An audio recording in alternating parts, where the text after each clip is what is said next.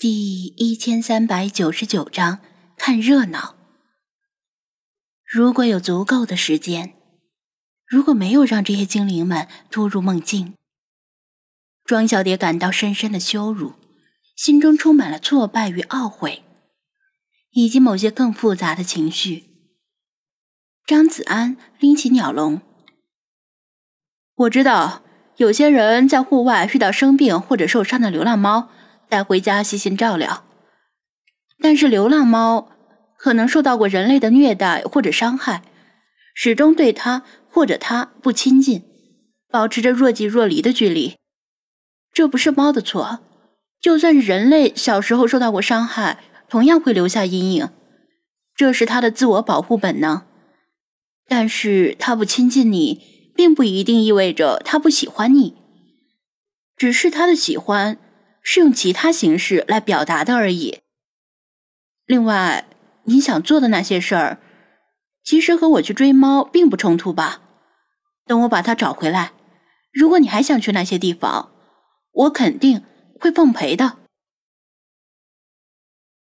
张子安轻声说道，不过现在我要去把它找回来，以防它落到虐猫者的手里，或者你也可以跟我一起去。他失望地摇头。如果你现在去追猫，其他的就不用再提了。这无异于最后通牒。张子安却似乎并不在意地笑了笑，挥手道，我相信咱们还会再见面的。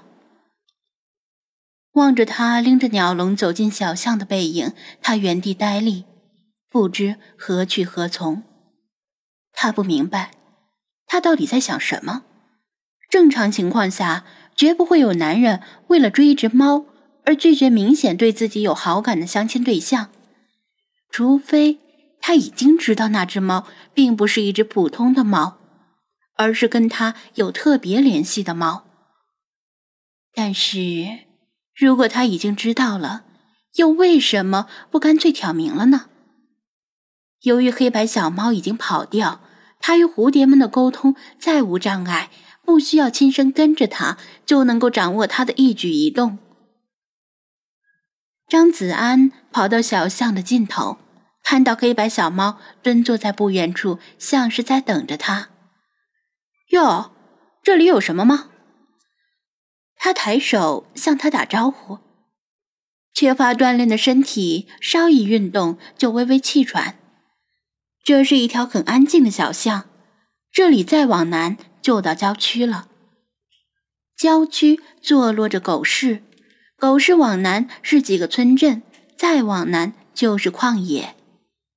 喵，小猫向他身后看了看，他没有跟来，只有我自己。他也回头看了看，后面空无一人。虽然这样很对不起他，从各种意义上，他应该能够照顾好自己，用不着我来替他担心。喵。对于这种无法点头或者摇头来回答的话，小猫垂下头，用爪子划拉着地面。不，你不用觉得抱歉，就像这只破鸟说的那样，我和他是没戏的。他安慰道。能跟这样的妹子相处3天已经是很梦幻的事了，没什么遗憾的。她能够照顾好自己，而我也有更重要的事要去做，这就是你带我来这里的目的，对吧？喵。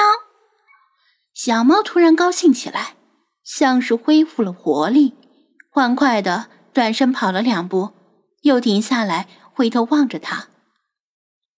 好，我跟着你。他跟着小猫继续前行，出了这条小巷，又拐进另一条小巷，在纵横交织的小巷间穿行。咣咣咣咣，在城乡结合部的一块空地上传来清脆的敲锣声。来呀，瞧一瞧，看一看，不好看不要钱，老少爷们儿、父老乡亲都来看个新鲜呐。有人一边敲锣，还一边大声吆喝。不一会儿，就在周围聚集了好多闲人。黄金周，大家都放假了，大白天的，除了打麻将和刷手机，很多人都无所事事。一旦有热闹可看，就像苍蝇般迅速聚集。小猫蹲坐下来，盯着人群看了看，又回头看着他。什么东西这么热闹？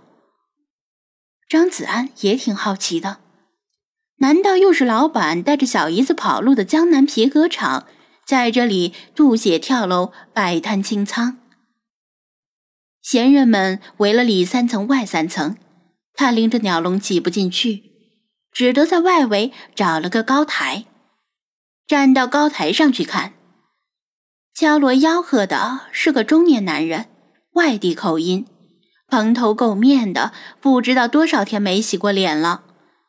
旁边还有个中年女人，用绳子圈住一小块空地，阻止人们进入空地内，把空地作为演出场地。空地里用绳子拴着两条大狗，此外还拴着几只猴子。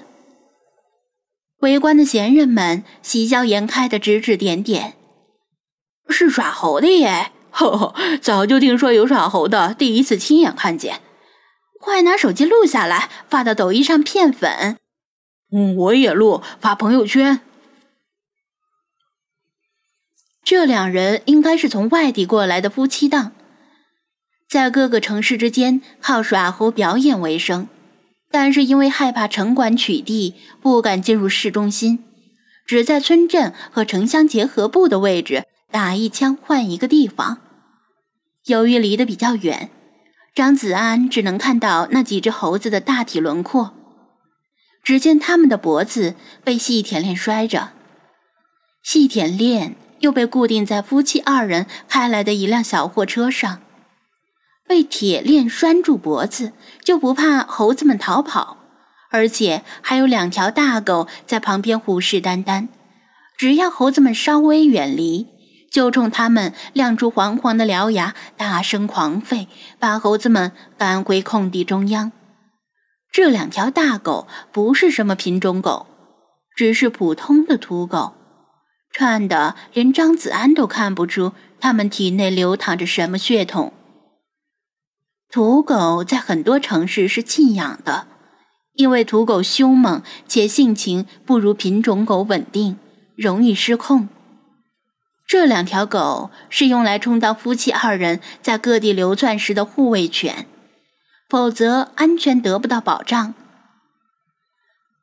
猴子们一共有5只，具体的种类看不清，其中4只比较安分，像是认了命一样。